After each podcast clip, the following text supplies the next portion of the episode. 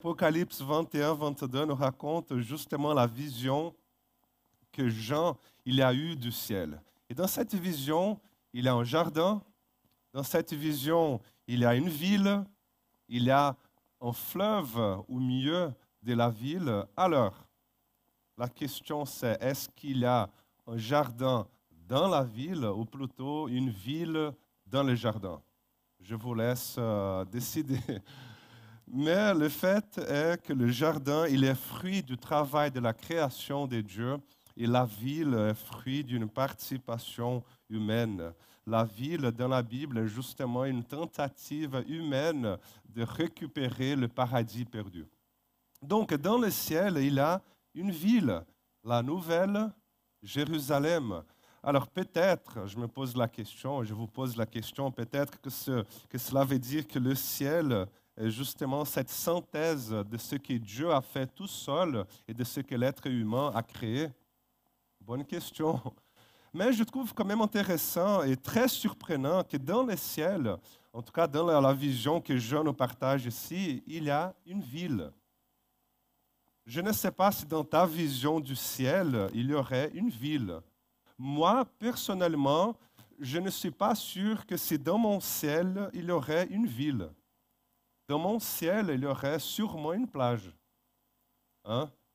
Oui, une ville, d'accord, mais une ville euh, au bord de la mer. Hein? Comme Bora Bora, Hawaï, au Brésil, une jolie plage. Donc, il se peut que dans ton imaginaire du ciel, il devrait y avoir plutôt, j'en sais rien, une ferme. Une ferme dans, dans une campagne une fois j'ai entendu quelqu'un dire que, que son ciel sera tout fait de chocolat. Vous imaginez, hein, des pralinés ici, pralinés chocolat blanc, chocolat noir, euh, et puis on mange, on se baladant et on mange le chocolat. Heureusement que dans les ciel, il aura la guérison, parce que sinon les diabétiques... Euh, donc j'imagine que si on ouvre quand même la discussion ici pour le partage, il y aurait une centaine d'avis différents, hein, une centaine de projections du ciel. Mais dans la vision du ciel ici de Jean, c'est une vision qui contient des symboles, des éléments très symboliques et très particuliers, personnels. C'est un ciel, par exemple, qui a des chemins, qui a des murs, des portes, des fenêtres, des leurres, des pierres précieuses, des arbres, un fleuve, un jardin, donc c'est un ciel qui contient des éléments que nous connaissons en fait, des éléments qui font partie euh, de notre quotidien. Mais à vrai dire, indépendamment de comment on interprète ces éléments-là, indépendamment et peu importe à quoi ressemblerait ton ciel, en lisant ces chapitres-là, les derniers chapitres du livre de l'Apocalypse, je suis arrivé à la conclusion que dans le ciel, il y a il devrait avoir en tout cas quatre choses d'indispensables. Afin que cette réalité-là que nous appelons ciel soit considérée vraiment en tant que ciel, nous devrions trouver en tout cas quatre caractéristiques. La première, beauté. Beauté. Le ciel est un endroit beau. Le ciel, c'est l'endroit le plus beau que l'on puisse imaginer, le plus beau que l'on puisse contempler. C'est l'endroit le plus beau qui puisse être. La manière que Jean il décrit ce nouveau ciel, cette nouvelle terre, c'est avec beauté. C'est un contraste, je dirais, en lisant. Quand on lit tout le livre de l'Apocalypse et puis on arrive au chapitre 21 et 22, c'est un contraste exagéré vis-à-vis -vis de tout le reste du livre. Apocalypse du chapitre 1 au chapitre 20, il y a beaucoup de chaos.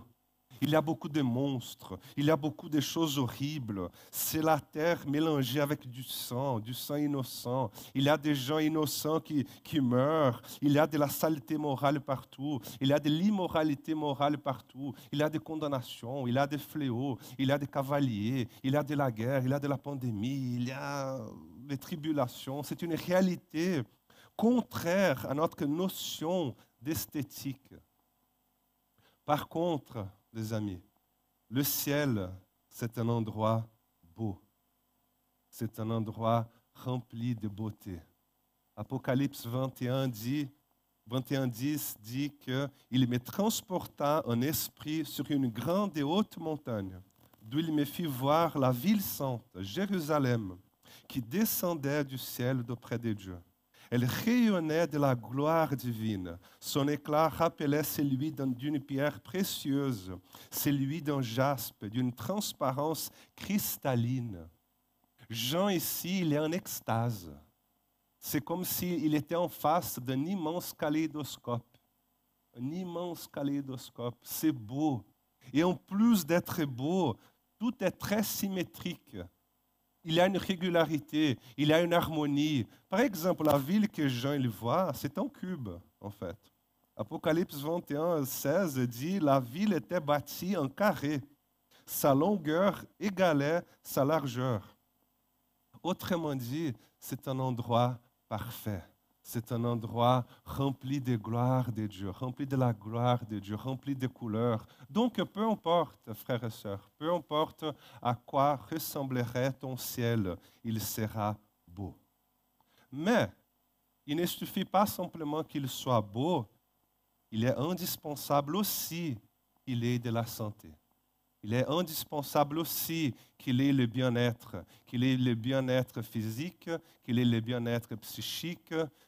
Parce qu'il y a beaucoup de choses, vous savez, qui sont belles, mais qui sont pourries. La beauté, elle est agréable seulement aux yeux. C'est pourquoi dans le ciel, il y, a, il, y il y a aussi la santé physique et la santé psychique. Dans le ciel, il y a la plénitude. Le chapitre 22 nous dit qu'il existe un fleuve d'eau de la vie, limpide comme du cristal, qui sortait du trône de Dieu et de l'agneau. Au milieu de la place de la ville et entre les deux bras du fleuve se trouvait l'arbre de vie qui produit douze récoltes. Il donne son fruit chaque mois et ses feuilles servent à la guérison des nations. Dans le ciel, il y a la guérison. Dans le ciel, il y a la guérison dans le sens que tous ceux qui auparavant étaient incomplets, tous ceux qui auparavant étaient malades, tous ceux qui auparavant étaient accablés, tous ceux qui auparavant étaient infirmes, est désormais restauré est désormais restauré dans sa plénitude, dans sa santé, parce que le ciel est un endroit et c'est lieu de la restauration complète de toutes choses. Il ne suffit pas d'être beau, il faut qu'il soit beau et bon. Il faut qu'il soit beau et complet. Mais il ne suffit pas qu'il soit beau et bon, il faut qu'il soit beau, bon et juste. Il faut qu'il soit juste. Donc peu importe à quoi ressemblerait ton ciel, il y aura la justice. Parce qu'ici, dans notre réalité présente, dans notre histoire, la justice et l'injustice sont mélangées. Ici, dans notre réalité présente, c'est l'endroit pour ceux qui ont faim et pour ceux qui ont soif de justice. Par contre, le ciel, c'est l'endroit où la justice règne. C'est pourquoi Jean il va écrire en Apocalypse 21, 8, Quant aux lâches, aux incrédules, aux meurtriers, à ceux qui vivent dans l'immoralité sexuelle, aux sorcières, aux idolâtres et à tous les menteurs, leur part sera dans l'étang ardent de feu et de soufre. C'est la seconde mort. Apocalypse 21, le verset 27 dit que dans la ville, il n'entrera chez elle rien d'essuyé, ni personne qui se livre à des pratiques abominables, abominables et aux mensonges. Il n'entrera que ceux qui sont inscrits dans le livre de vie de l'agneau. Dans le ciel, il y a la justice. Jésus a été annoncé comme celui qui régnera avec justice. Parce que imaginez une chose. Imaginez que si Jean il avait écrit quelque chose comme ça. Euh, les amis, vous tous qui avez été persécutés, vous tous qui avez été assassinés par l'Empire romain, vous savez quoi? J'ai vu tous les soldats qui ont tué vos enfants, qui ont abusé de vos épouses, en train de jouir du paradis. J'imagine qu'à ce moment-là, quelqu'un aurait dit, Hé Jean, ce n'est pas juste. Ce n'est pas juste. Et puis Jean, il écrit, quant aux meurtriers, leur part sera dans les temps ardents de feu. Parce qu'imaginez que cette église ici en Asie, à qui Jean est en train d'écrire, c'est une église qui essaie de vivre dans la sainteté devant Dieu. C'est une église qui essaie de vivre une vie pure devant Dieu, malgré toute l'idolâtrie autour, malgré toute l'immoralité qui existait à l'époque. Et puis Jean, il vient et dit, ah, j'ai vu aussi tous ces sorcières-là en train de jouir de l'arbre de la vie. Et puis j'imagine qu'à ce moment-là, quelqu'un dirait, hé Jean, ces églises d'Asie diraient, Jean, ce n'est pas juste. Ce n'est pas juste. C'est probable, c'est vrai. De la même manière que moi, je dirais aussi, si je trouvais dans le ciel un pédophile qui est mort en train de, se moquer d'un enfant abusé, probablement je dirais aussi, ce n'est pas juste. Ce n'est pas juste. Maintenant, est-ce que je peux vous provoquer un peu? Oui? Vous assumez les responsabilités. Que dirait-on de ce garçon? Que dirait-on de cette fille qui a grandi dans une église, groupe d'enfants, école du dimanche, groupe d'ados, groupe euh, de jeunes, et puis qui s'est dévié de la foi. Un soir, il est sorti avec ses amis, ils avaient trop bu, Résultat, accident sur l'autoroute, le garçon il décède sur place. Et puis il arrive devant le portail du ciel et l'ange lui dit, pas de place pour toi ici. Pas de place pour toi ici. Et tu as grandi dans une famille chrétienne. Tu as fait l'école du dimanche. Tu as fait les ateliers de la Bible. Mais tu as tourné les dos à Jésus. Enfer tout de suite tout de suite en faire. Et puis ce garçon, il dirait, mais ce n'est pas juste. Tu sais, euh, l'ange, je ne sais pas qui, tu sais ce que signifie être obligé de fréquenter une église et avoir peur de me réveiller tous les dimanches matins parce que je ne voulais pas regarder le visage de ces pasteurs qui m'abusaient dans les toilettes de l'église. Est-ce que tu sais ce que cela signifie? Parce que depuis ces jours-là, où j'ai été abusé par ces pasteurs, j'ai été dégoûté par l'Église. J'ai été dégoûté par la Bible. J'ai été dégoûté par l'Évangile. J'ai été dégoûté même par Dieu. Et maintenant, je ne peux pas entrer ici. Et maintenant, je ne peux pas manger de cet arbre de la vie dont les fruits vivifient. Ce n'est pas juste. Alors, si tu étais à côté de cette discussion-là, Qu'aurais-tu dit? Juste ou pas juste? Hmm? A besoin de répondre. Provoque la réflexion.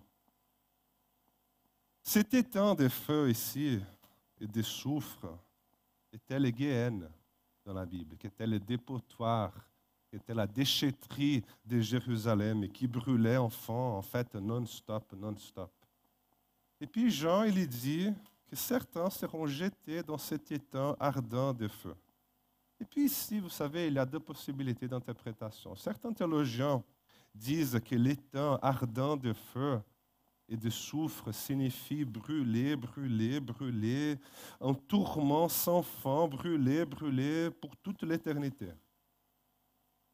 D'autres croient que l'étang de feu, l'étang ardent de feu et de soufre signifie brûler une fois fini pour toujours. Par exemple, si tu prends une arête de poisson et tu la jettes dans le feu, une semaine après, elle ne sera plus là encore en train de brûler, brûler, brûler. Elle aura brûlé une fois et puis fini pour toujours. Donc, soit brûler pour toute l'éternité ou tout simplement cesser d'être pour toujours. Frères et sœurs, ce que Jean est en train de dire, c'est que dans le ciel, il y aura la justice. Et merci Seigneur, merci Seigneur, que ce n'est pas ma justice et ce n'est pas ta justice. Et merci Seigneur, que ce n'est pas non plus mon sens de justice, ni ton sens de justice. Et merci Seigneur, que ce n'est pas ton interprétation de la Bible, ni la mienne. C'est la justice de Dieu, la justice qui découle de la croix du calvaire. C'est la justice de l'agneau de Dieu qui a versé son sang et qui a couvert toute la terre. C'est de cette justice-là que nous parlons. La justice qui découle de la croix de Jésus et la justice du tombeau vide le dimanche de la résurrection, où Jésus, avant le péché, la mort, l'enfer et tout le reste. C'est mon espérance. C'est mon espérance. Donc dans le ciel, il y aura justice. Dans le ciel, il y aura beauté, il y aura santé, il y aura justice et il y aura plaisir. Il y aura délice, il y aura la joie. Apocalypse 21, 4, comme je lu au tout début, il essuiera toute larme de leurs yeux. La mort ne sera plus et il n'y aura plus ni deuil, ni cri, ni douleur, car ce qui existait avant a disparu. Il essuiera toute larme de leurs yeux. La mort ne sera plus. Et il n'y aura plus ni deuil, ni cri, ni douleur, car ce qui existait avant a disparu. Hmm? C'est quand même difficile, n'est-ce pas, d'imaginer un monde pareil? C'est très difficile d'imaginer un, monde pareil. Et pourtant, les amis, c'est ce qui nous attend. Amen. Et pourtant, c'est ce qui nous attend. Vous vous réjouissez? Vous vous réjouissez? Alors laisse-moi vous poser une question. Levez la main qui aimerait mourir maintenant et aller au ciel tout de suite? Un, deux, trois, quatre. OK. Tout de suite, là, boum, fini, maintenant. OK. C'est parti je me suis posé cette question et je me suis dit que pour l'instant, ça va encore ici. je suis comme l'apôtre Paul. L'apôtre Paul, il était malin. Hein. L'apôtre Paul, il, dit en Philippiens, le chapitre 1, il dit, j'ai le désir de m'en aller et d'être avec Christ. Mais, à cause de vous, il est plus nécessaire que je continue à vivre ici-bas. je suis comme l'apôtre Paul. J'aimerais bien, mais à cause de vous, là, à l'église, il est plus utile que je continue ici à vous bénir.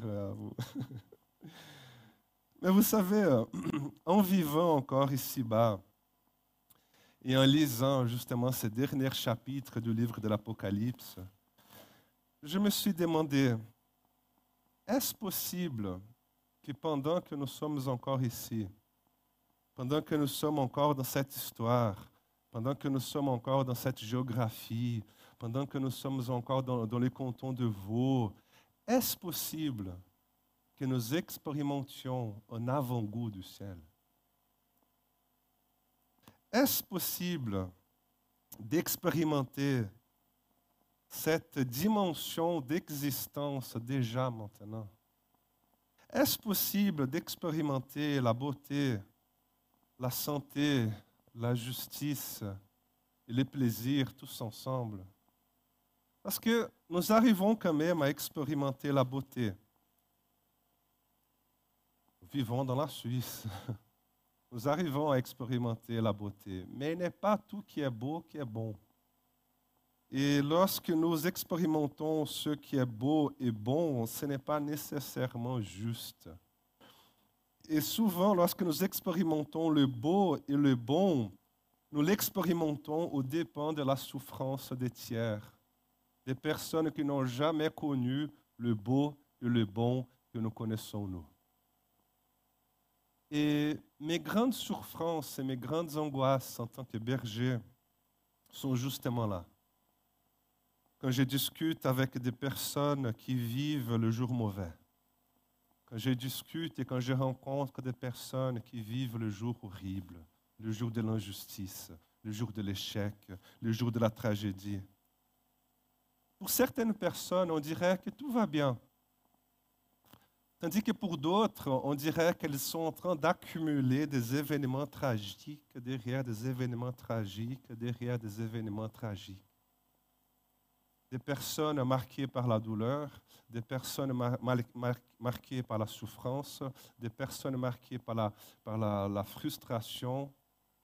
Je me souviens que quand j'étais petit, je, je chantais un chant dans l'école du dimanche qui disait Avec Jésus dans les bateaux, tout va bien et la tempête s'éloigne.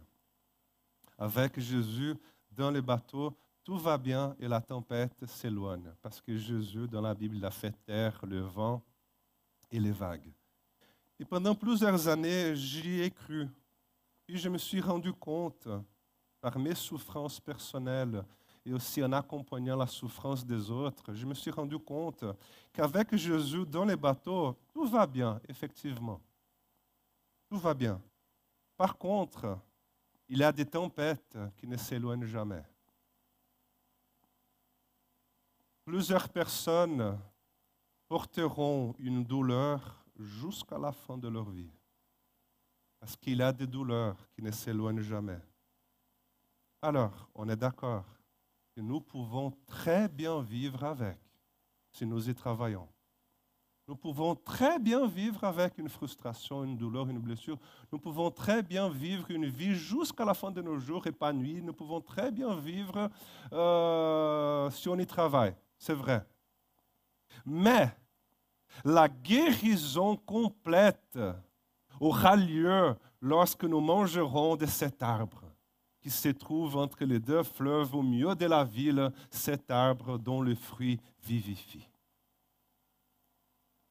Mais pendant que nous sommes ici, nous devrons encore vivre avec certaines blessures, avec certaines frustrations, avec certaines douleurs. Mais comme je vous ai dit, le premier dimanche de l'Apocalypse, je ne sais pas si vous étiez tous là, mais le premier dimanche de cette série, je vous ai dit que l'Apocalypse, il est un livre qui parle de la réalité du royaume de Dieu, de la présence de Dieu dans l'histoire, ici et maintenant. L'Apocalypse parle justement de cette éternité qui a envahi les temps, du divin qui a envahi l'histoire. Alors, est-ce possible que nous expérimentions un avant-goût du ciel déjà ici et maintenant? Oui, c'est possible parce que le ciel, en plus d'un endroit où nous irons après la mort, le ciel est une présence. La présence de Dieu que nous pouvons déjà expérimenter maintenant. Regardez comme c'est beau. Et si l'équipe de longe veut monter déjà. Apocalypse 21, 3 dit que j'entendis une voix forte venant du ciel qui disait, Voici le tabernacle de Dieu parmi les hommes. Il habitera avec eux, ils seront son peuple et Dieu lui-même sera avec eux. Il sera leur Dieu. Apocalypse 22, le verset 4. Ils verront son visage. Le ciel, frères et sœurs, est cette expérience de la présence de Dieu. C'est pourquoi, lorsque tu feras face à ce qui est injuste, lorsque tu feras face à ce qui est horrible, lorsque tu feras face à la souffrance, lorsque tu feras face à ce qui est incomplet, à ce qui est imparfait, qu'est-ce que Jésus nous dit? Jésus lui vient et nous dit, mon fils, ma fille, viens ici. Ferme ta chambre. Ferme la porte. Mon fils, ma fille, viens ici. Arrête de regarder euh, les nouvelles. Viens ici, regarde, euh, arrête de regarder un peu tes mails et déverse ton cœur dans ma présence. Crie devant moi, pleure. Mon fils, ma fille, je te vois, parce que je suis ton Père. Et lorsque mon fils, lorsque ma fille, tu seras rempli de ma présence. Je vais te remettre debout, puis tu sortiras pour faire face à ce monde. Et quand tu seras euh, en face de ce qui est horrible, quand tu seras en face de ce qui est moche, trouve un moyen de le rendre plus beau. Quand tu seras en face de quelqu'un qui souffre, mon fils, ma fille, trouve un moyen de pleurer avec cette personne et de lui offrir un réconfort. Mon fils, ma fille, quand tu seras en face de ce qui est injuste, aie faim et soif de justice. Bats-toi, lutte-toi pour cette espérance que tu appelles ciel. Les amis et tous ceux qui nous regardent sur YouTube, un jour, un jour, nous allons tous nous rencontrer dans ce ciel ici d'Apocalypse 21, 22. Amen. Un jour, nous serons tous là. Mais en attendant, je prie que notre expérience avec Dieu soit tellement profonde. Je prie que notre expérience avec Dieu soit tellement profonde que nous soyons remplis de ciel déjà ici et maintenant. Charles Spurgeon a été considéré comme étant le prince des prédicateurs. Il a dit une fois, un peu de foi nous amène au ciel. Mais une foi solide amène le ciel sur la terre. C'est beau, hein? Un peu de ciel, un peu de foi, pardon, nous amène au ciel. Mais une foi solide amène le ciel sur la terre. Je ne sais pas vous, mais moi, j'aimerais vivre de plus en plus là. En faisant face à ce qui est horrible, en faisant face à ce qui est injuste, en faisant face à ce qui est malade, triste, de pouvoir dire, hé les amis, hé, ne nous décourageons pas. Hé les amis, soyons remplis de cette espérance céleste un jour, encore une fois, nous allons tous nous rencontrer dans ce festin célestial d'Apocalypse 21, 22. Mais en l'attendant, nous devrions nous battre pour ramener un peu plus du ciel sur la terre. Amen. Nous devrions nous battre, nous devions lutter pour ramener un peu plus la beauté, l'espérance, la guérison, la joie là où nous sommes. Là où nous sommes. Amen. Nous avons passé euh, presque trois mois autour de l'Apocalypse. Voulez-vous un bref résumé de tout le livre? Un bref résumé de, de tout le livre. Jésus-Christ a vaincu et il revient. Jésus-Christ a vaincu et il revient. Jésus-Christ a vaincu et il revient. Amen. Amen. On peut applaudir Jésus. Amen. Merci Jésus. Merci. C'est le résumé du livre de l'Apocalypse. Notre espérance après la mort et aussi avant la mort se trouve seulement en Jésus-Christ. C'est pourquoi je laisse un appel ce matin. J'aimerais faire un appel à toi qui n'a pas encore mis ton espérance en Jésus. Tu n'as pas encore mis ton espérance, euh, tu ne l'as pas encore accepté en tant que Seigneur et Sauveur de ta vie. Hmm. Est-ce que tu veux le faire ce matin? Est-ce que tu veux qu'il assume le contrôle de ta vie et qu'il commence à amener un avant-goût du ciel dans ta vie? Je parle à toi qui n'as jamais s'adressé à Jésus sur cette manière-là. Ne perds pas l'occasion de le faire ce matin. Toi qui n'as pas encore mis ton espérance en Jésus-Christ, ne perds pas cette occasion de le faire déjà ce matin. Toi qui nous regardes sur YouTube, toi qui n'as jamais accepté Jésus en tant que ton Seigneur et ton Sauveur, tu n'as pas encore mis ton espérance en Jésus-Christ, j'aimerais prier pour toi.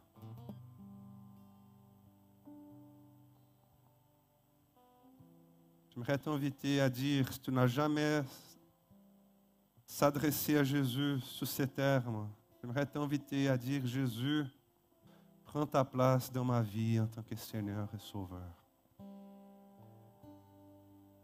Dis-lui, Jésus, viens me visiter. Je te remets ma vie entre tes mains. Dis-lui, Jésus, pardonne mes péchés. Transforme ma vie. Laisse-moi expérimenter un peu plus du ciel ici sur terre. Invite-lui. Dites-lui, Jésus, je reconnais, je t'accepte en tant que Seigneur et Sauveur de ma vie. Prends ta place, prends ta place.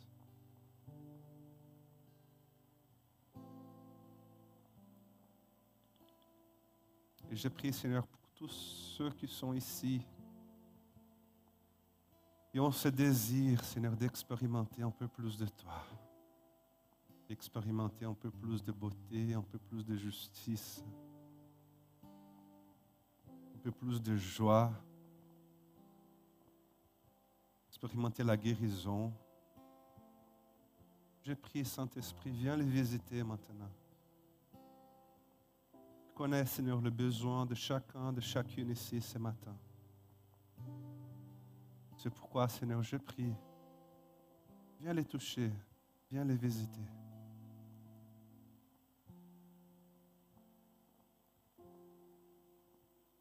Par la gloire de ton nom, Jésus, et pour notre bien, nous prions.